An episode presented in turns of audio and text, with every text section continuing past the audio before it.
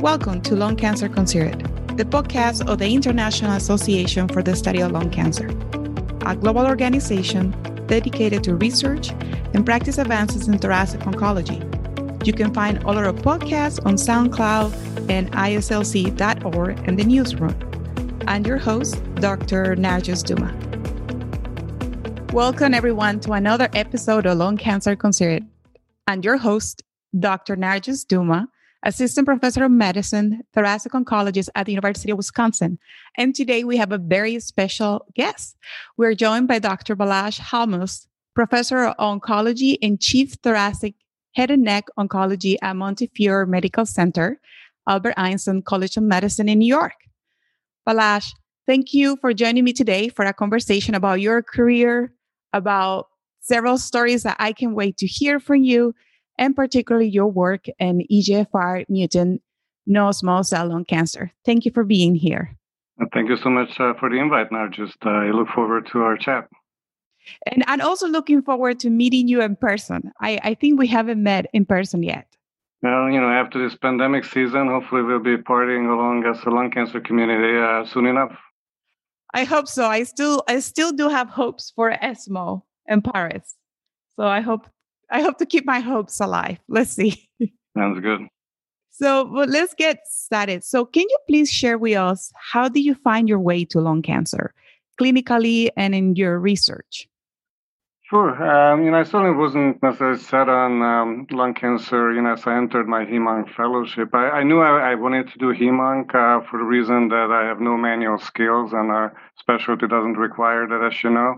At the same time, I wanted to take care of patients with significant illnesses where the clinician has a real value in terms of, you know, managing patients and managing them, managing them long term, being part of kind of you know the team approach to help patients from diagnosis to you know hopefully cure but you know sometimes not cure but uh, through some difficult decisions uh, all the way to a patient's passing so i wanted to be in a difficult field and also a field with you know great scientific uh, opportunities and certainly oncology opened that up and as I entered my HEMONC fellowship from there on, it was, you know, meeting the right personalities, right mentors, you know, picking a research project that was uh, exciting, and I had this perfect mix between a lab mentor, Dan Tenen, and a clinical mentor, Dan Karp, and a research project that ultimately turned out to be focused on lung cancer. And from that on, uh, my career has centered around it. And I, have certainly been very fortunate to be a witness and a bit of a participant in some of you know the significant discoveries that we've all uh, so much enjoyed in terms of improving cancer care hearing about your story and you know my personal story I always think that your way to lung cancer includes several universal events that take place. You know, that patient that changed your life, that mentor that guides you, and many things happen all together to guide us to a career in lung cancer research. Will you agree with that? Yeah, absolutely. I don't think, you know, we're set in terms of where we'll go in our career, you know, as we enter medical school. And, you know, we're, we're shaped, you know, with our experiences all along and opportunities as well. And a little bit of flexibility also helps because not always is, is uh, the perfect situation at hand. So all of those come together and hopefully will, will help us, you know, find the right niche. Uh, I've certainly enjoyed, you know, my 20 years in medical oncology so far, and I look forward for the next uh, 50. I love that. And you have experience as a lab-based researcher and also as a clinical researcher. Can you tell us a little bit how was that transition from the lab to a little bit more clinical research? Yeah, very good question because the transition really hasn't hasn't taken place yet. You know, as I entered medical school, I, have I've definitely felt that being with patients was very important. You know, throughout my career, and I've never I've never spent a moment in a way uh, not being part of patient care, but also just excited about the science, you know, the scientific approach and scientific discoveries. Uh, so ever since medical school, I've been you know participating and running you know translational research projects while being a you know a, a solid clinician and a clinical researcher as well. And as you can imagine, this is not an easy career path, especially nowadays, you know, with grant funding as it is. So it had many ups and downs and twists and turns. What, what has been studied throughout is, is just being passionate about sort of all elements of, of academic life and being a clinical oncologist. And that is taking care of patients, advancing research, whether that's clinical or translational. And you know, a lot of fun working with with trainees and mentoring, uh, which I've done, you know, more and more as I get a little bit more senior and you know um, have have more and more white hair with time. So I'm I'm still actually a part-time you know lab researcher, although you know my main focus is in the clinic. And after you know a little bit of a lull, we've actually just submitted a very uh, nice paper in at least my view on on, on some uh, interesting insights in terms of MET-exon 14 positive lung cancer. So I really enjoy this this you know living in, in in the middle of things in a way and not being super focused but being able to participate in the full conversation from clinic to the lab Thank you for sharing that with us. Um, my grandfather was an OBGYN for decades, and he always said that you cannot buy wisdom and wisdom doesn't come. And in your Harrison uh, internal medicine books. So we would love to hear how was it treating lung cancer prior to targeted therapy, Balazs? Well, I guess I guess a couple of things. You know, when I entered this field, this was just about you know 20 years ago, a little bit more. Uh, managing lung cancer from a certain angle was was really dismal. You know, abysmal in terms of outcomes. You know, our patients almost always presented with late stage disease. Lung cancer screening didn't exist at the time, and as you know, if you wait for patients to present with symptoms, by that time usually they have stage three, but many times stage four disease. And stage four disease in uh, the 1990s was basically just a relentless march towards death with 0% long-term you know, survivorship. And even in stage three disease, you know, the big discovery of chemotherapy adding to the benefit of radiation raised the overall survival rate at five years, you know, maybe to 10%. So really, really a terrible uh, landscape at that time. But in a way, also very simplistic, you know, practice it was carbotaxol and carbotaxol and carbotaxol. So for somebody who wanted to spend time in the lab like myself, uh, on a certain level, it didn't require a whole lot of, you know, brain power, you know, to figure out what to do in clinic because you had one regimen to use. So in a way, it was perfect to stay focused in the lab. But I'm just so glad that we drastically changed that paradigm uh, by today. And you know, from from the losers of medical oncology, I think thoracic oncology has become the leader of, of medical oncology as to where we stand today. And I we agree with that. and as you know, EGFR mutant or the EGFR development of targeted therapies change how you know non-small cell lung cancer is seen now. Like I teach our fellows that lung cancer is not one disease; it's just many subtype of diseases. So you were there when all of this happened. How these you know, the whole development of EGFR directed therapy change the field? You know, just, just dramatically, and it was really, really almost an overnight transformation. Uh, when I was a fellow, we were eagerly kind of watching what was happening with, you know, lymphomas, with rituximab, and, you know, in breast cancer with ERBB2 suddenly popping up. And then, you know, chronic myeloid leukemia with the discovery of you know, of course, BCR, of course, BCR-ABL and the use of imatinib. Uh, but in lung cancer, none of that, you know, was was was ready in a way. At least it didn't seem so. You know, we clustered patients into small cell versus non-small cell lung cancer, and despite the fact that we knew that non-small cell lung cancer had different types, really nobody cared. We didn't push the pathologist to tell us even if it was squamous or non-squamous, because the treatment was the same and the outcome was the same. Um, and then suddenly, with the introduction of EGFR inhibitors and the recognition that some of our patients are behaving differently than others, and then really back to back papers in the spring of 2004, suddenly uh, yielding the major discovery that the responsiveness of these tumors was based on the molecular underpinnings of the cancer. Lung cancers are not, not the same disease the fact that a, lung cancer harbors an EGFR mutation uh, changes the behavior of that lung cancer responsiveness drastically from a 2% response rate in a wild type patient to 7 80% in a mutated patient. And that really changed the whole paradigm. You know, we suddenly realized that we had to dig, you know, further and further. Uh, we needed to turn stones to make sure that, you know, we uncover all the patients who can benefit from an EGFR inhibitor. The diagnostics had to change, all the testing platforms, treatment paradigms, and this pushed research, you know, more you know than before. And I think most importantly, it changed the mindset. It changed the mindset that you know things are not that dismal any longer as long as as long as you uh, you know do turn the stones the right way for your patient and you dig dig hard enough to find the appropriate matching treatment. And at that time, it was about 10% of the patients, but it gave us hope, right? Even if it's 10%, if there's a little bit of hope, you know, that just opens new avenues that there could be more. So it, it was really just a dramatic transformational event for the entire field in the spring of 2004 between the two discoveries between the MGH and the Dana-Farber groups. And I still look back at that as, as one of the major milestones in, in, in molecular medicine and, and, I love that you still remember the year and the season. I think that we go to history. You know, I don't remember the day of the week. I'm sorry about that, but everything else, I, I, think I've got it, you know, pretty pretty correct. Let's just say it was a Wednesday. so, you know, there's we still encounter many challenges with biomarker testing. We have more and more testing to do, more targets. But how was it, you know, implementing EGFR testing back then?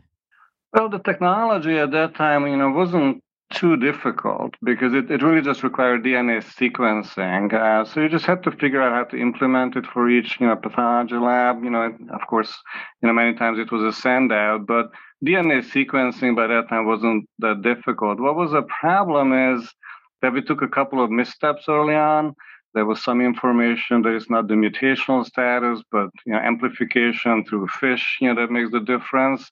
And that slowed the field down in terms of just a full acceptance of uh, molecular mutational testing being absolutely key. These missteps, you know, were corrected, you know, soon enough. But by the time we corrected them, we realized that EGFR is not the only story, fortunately very soon afterwards, uh, the first case with an ALK fusion positive lung cancer was recognized in Japan, opening up now, you know, second chapter in, in molecular oncology and lung cancer management. And then came ROS, and then BRAF, et cetera, et cetera, and the kitchen sink in a way. and then suddenly the technology that we had was no longer tenable. But you know, uh, science has advanced, uh, you know, and, and this year with the pandemic has shown us the power of of, of uh, you know, medicine and science. NGS technology, you know, became available, and by now it's DNA or RNA, whole exome, whole genome in a way.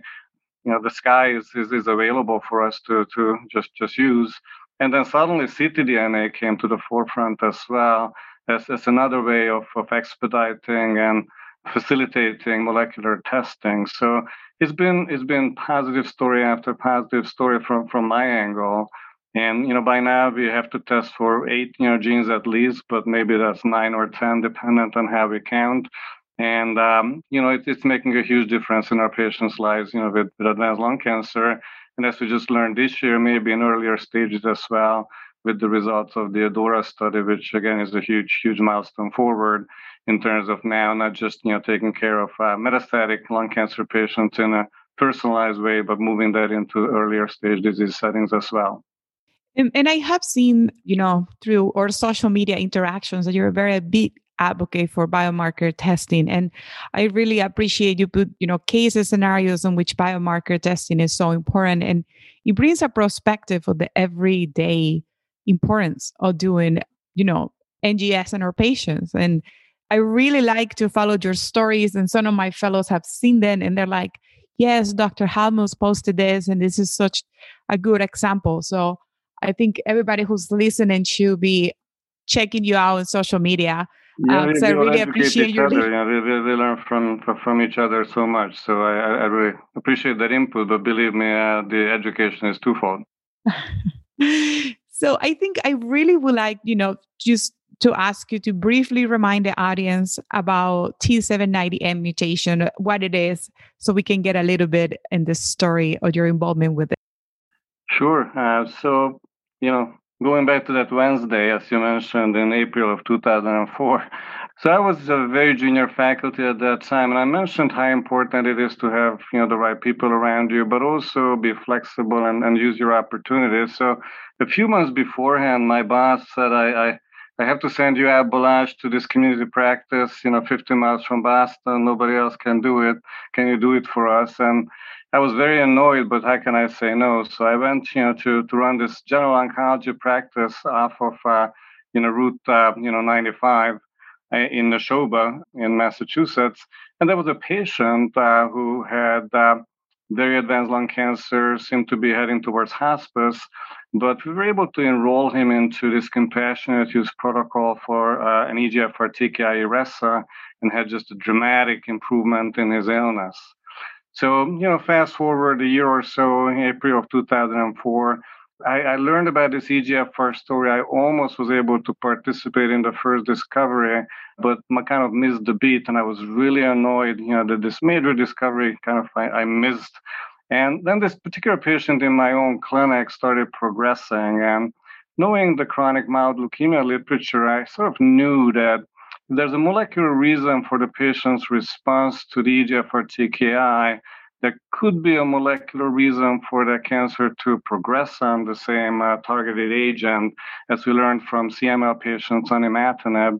And uh, this patient was gracious enough, you know, from this community practice to come into our main hospital and get a second biopsy. And we sequenced this second biopsy in our, you know, lab in Dan Tenen's lab.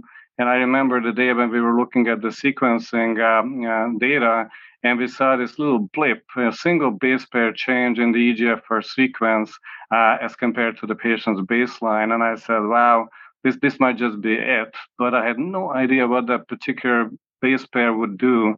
So we went over to a different building, found, you know, a couple of uh, funky um, structural chemists, and they just plugged the sequence into their computer, and, and you know there we could just see it was the same particular amino acid in the, in the ATP binding domain as one of the most common mutations in CML on imatinib. And that moment, we knew that we had we had a major story. You know, this was the, the, the mechanism of resistance to Iressa and then it turned out to be the most dominant, most frequent resistance mechanism to a variety of first and second generation EGFR TKIs. Re engineered it in the lab so we could actually show that it led to resistance. And, you know, I was thinking about how to publish it very quickly, but as an oncologist, you and me, we hate to give bad news, right? So I wanted to give good news. I didn't want to publish a paper saying, oh, resistance develops, there's nothing to do about it. So we decided to screen some compounds to see if we can discover compounds that can overcome this resistance. And we had no money, you know, very little funding.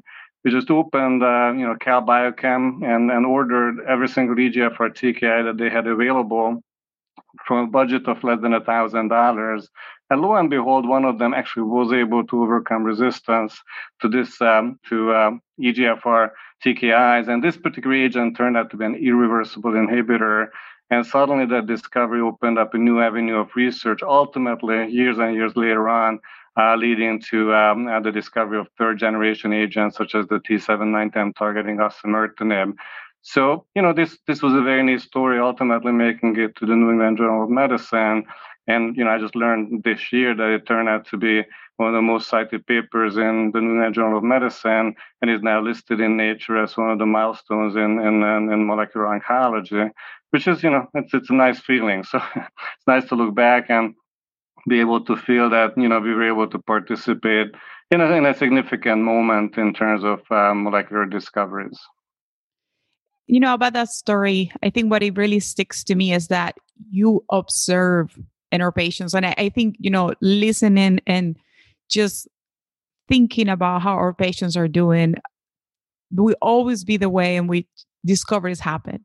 I think following that patient in your clinic and be able to, you know, questioning why is this happening and how is this happening is and will continue to be the way in which we advance lung cancer. And most recently, you have been working in some translational research around MET exon 14. And I know you have been involved with a few of the pembrolizumab related projects. Can you tell us a little bit how, you know, from the EGFR and why you're doing in MET exon 14 now? Certainly, certainly. So that EGFR story, you know, I, I continue to work on for a number of years. Actually, identified a couple of the key pathways that the EGFR, you know, oncogene kind of control, cyclin D1, BIM does, with you know close colleagues at um, uh, Beth Israel Deaconess, Susumu Kobayashi, Dan Costa. But at one point, I kind of realized that there's so many labs working on this that my little team is just just really not not able to compete on a certain level uh, with the great excitement around EGFR. So really, you know, was looking for a new project. Uh, working at that time at Columbia Presbyterian, you know, found a fantastic pathologist, Alain Borczuk, who, who I still uh, work with. And we decided to take a completely different approach, take a very unique subtype of lung cancer called, called pulmonary sarcomatoid carcinoma, really just 1% or so of all the patients. And at that time that we started working on this, there was nothing known about this disease except that it is the most aggressive subtype of lung cancer, highly resistant to chemo, radiation, etc. So we decided to take a kind of an agnostic approach uh, to make uh, some discoveries about this particular type of lung cancer. And basically, by that time, NGS was available. So we did next gen sequencing on a certain number of samples and spent about nine months afterwards just digging through the information, totally confused with all the mutations that we were seeing, but no, no pattern emerged. And I remember I was looking at this in my office, uh, one after the other, and then suddenly I was like, looking at this MET mutation, which really didn't make any sense in a couple of different samples. These mutations occurred not in the coding sequence, but in kind of uh, the, the splice site of MET. And suddenly said, well, did I see something like this before? And realized that about 10 years beforehand, somebody published this, Patrick Ma and Ravi Salgia's group, uh, as a recurrent mutational event in lung cancers but somehow, you know, the relevance of the mutation was actually not recognized. So then, you know, we said, okay, you know, what, what is what is behind this mutation? It turns out that it leads to an entire skipping of exon 14 of MET. And this particular exon includes a tyrosine kinase, which is critical for the degradation of MET. So in the absence of this tyrosine, simply you have an overactive pathway as a result. And we thought, well, maybe that could make these uh, patients sensitive to uh, MET TKI. So starting testing it in the lab, and indeed, you know, we were able to show that when a tumor carries a MET exon 14 abnormality, they will respond. But we didn't have a patient story. I was thinking about how to publish it when I got a call from one of my senior colleagues saying that, oh, we just got a foundation will report back on a patient of mine who's really not doing well. Can you just look at this? And that particular patient had the exact same exon 14 skipping mutation. And I said to my colleague, well, you know, crizotinib is available, you know, for different reasons, but, you know, maybe the insurance company would be willing to let you try it. And um, this patient was able to, you know, receive crizotinib. Really, last line of treatment, the, the patient was ready to go to hospice, basically. And my colleague uh, was amazed to learn that six hours after the first dose of crizotinib, the patient's tremendous abdominal pain resolved, uh, and the patient had a tremendous remission. Just tying the story again together from a basic discovery in the lab on a particular type of lung cancer to being to being able to provide a treatment to a patient uh, with MET targeting. As we published it, though, um, you know, it turned out that we weren't the first to discover this actually you know, review process did, review processes take many months.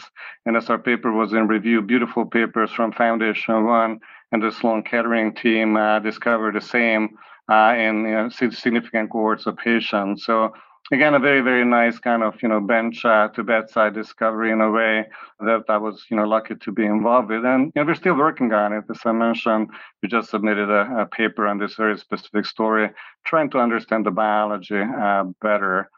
And you know, as, as these discoveries are being made as a clinician, you couldn't bypass immunotherapy. The immunotherapy discoveries came out of the blue, but made maybe an even more transformational change in the landscape of lung cancer management.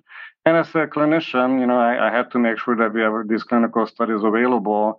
So I recruited, you know, every single keynote study I could. I was a, you know, local PI of keynote 10 and then keynote 189 and 407 and 604 to the point that our you know, scientific liaison called me Dr. Keytruda at one point. um, and, you know, just, just hard work in a way ultimately, you know, pays dividends. You know, I was able to, uh, you know, get on some of those papers. But through that, you know, work with the great, you know, Merck team, as well as great clinicians elsewhere, you know, such as Hossein Borghaei, Shirish Gadgeel. And we've had a, a, bunch of nice papers and nice public uh, presentations now focusing on looking back at the whole you know, keynote experience, looking at TPS score correlations, TMB correlations. And more recently, I had a chance to work with the Merck in-house team on some novel, um, you know, ways of looking at cross you know, trial comparisons to what's called a match adjusted indirect comparison. And you know, one of these examples was recently published, and two of them hopefully will come out soon, looking at the cross, you know, different studies comparing the keynote experience with, you know, experiences with nivolumab and atezolizumab and other sets of clinical studies. And I think that just shows you that you know sometimes you know uh, you know you can get you can get support you know outside of your institution to be able to participate in really interesting collaborations that can that can make significant impacts in the field. I, I think collaboration is essential, crucial for continuing to advance the care or patients with lung cancer. And I really like the whole Dr. Keytruda. We may have to make you a t-shirt and a coffee mug with that now. Plus minus, right? The copyrights from the company. But no conversation during the pandemic would be complete without talking about COVID 19. And I really would like to hear about how you have been involved creating, you know, research and studies about COVID, particularly with our patients with cancer. Yeah, yeah. You know, when I came to the United States from, from Budapest, Hungary 25 years ago, I, I stepped into the middle of the HIV epidemic in New York City. And I remember I was a hapless intern. I stuck myself. You know, I, I, I was just witnessing patients, you know, dying left and right. And you know, fast forward to this March, you know, March one, you know, we got the first, you know, COVID-19 patient diagnosed in New York City, and then that that was a massive wave of COVID-19 cases, basically just just overwhelming our institutions in in New York. And I was like, you know, actively thinking about this that this is not going to be an epidemic that that I don't participate in in an active way. You know, I'm a researcher. You know, we have many patients here. I, I need to help the field in a way to move forward. And with a couple of great colleagues here at Montefiore, we basically the first couple of weeks of the COVID experience just collected every single you know cancer case in the in the institution and dug through chart by chart to make sure that we learn how our cancer patients will react to this to this new virus. And thereby, we're able to publish the first US cohort experience uh, back in April, basically demonstrating what's, what's known now as, as, as the real uh, key factors as to the outcome in cancer patients, and that is related to age and performance status and comorbidities.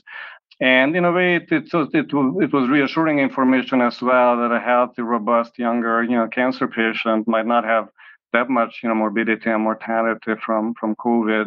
We also introduced a lot of different efforts in the institution to make sure to, you know, that we protect our cancer patients the best, develop what's called a PPE paradigm here, prevent, protect, enable, to make sure that if, if we can, you know, prevent exposure, you know, we do that through telemedicine, et cetera, et cetera, protect patients through introducing the right you know, PPE in clinical practices, removing COVID positive patients from COVID negative, but also even more importantly, enable cancer care even in the middle of the pandemic. And I think we've done a pretty good job as an institution and then, you know, we went on to join all these excellent global efforts. You know, some of them originated actually on Twitter, such as CCC19 and TERAVOLT. And just the last couple of weeks, we decided to look at a different experience with COVID, and that is looking at the survivors, the cancer patients who survived COVID. How did they react in terms of seroconversion? And we have a preprint now, and hopefully will be out in publication very soon, which I think is very reassuring from a certain angle. Most solid tumor patients develop antibodies just fine, actually 100% on immunotherapy. And that is matching in a way the general population of patients without cancer, where seroconversion is, is in the 90 to 100% range. But what we also find is that certain types of patients, very post BMT after rituximab, CAR T cell therapy, have much lower um, seroconversion rates. And this is now a warning signal in a, in a way, you know, when it comes to vaccinations, that those patients we might need to monitor more carefully in terms of seroconversion. Maybe they'll need different vaccination regimens, different ways of protecting them through this pandemic. So, you know, in a way, I was I was very fortunate to be able to contribute to these to these experiences. And as an oncologist living in the Midwest, you know, our our peak came after. So many of us over here, right in the middle of the country, are very thankful to our colleagues in New York. We learned tons from the New York experience and allow us to do our best to, you know, with the current situation. So I want you to know that all those efforts and writing and publishing that paper in April, I remember I was pulled to cover extra time in the hospital and finding the paper. And I was like, okay, at least there's some guidance because for a moment we uh, it, it, felt like we were running, but we didn't know where we we're going. Yeah, yeah, you're right. You know, it, it felt like we we're sinking, but you know, um, we, we, we need to we need to learn from that ex- experience in the first place, and then we've recovered and we're managing, and uh, we all need to come together to make sure that our cancer patients get vaccinated. As you know, this is the biggest story now that there's no national effort yet as to our cancer patients getting uh, to the front of the line, which really bothers me, and I'm sure it bothers you as well because right now, you know, this this is really just just very Florida across the country, and receiving cancer care for cancer patients in the middle of this pandemic. I mean, how stressful does that uh, have to be?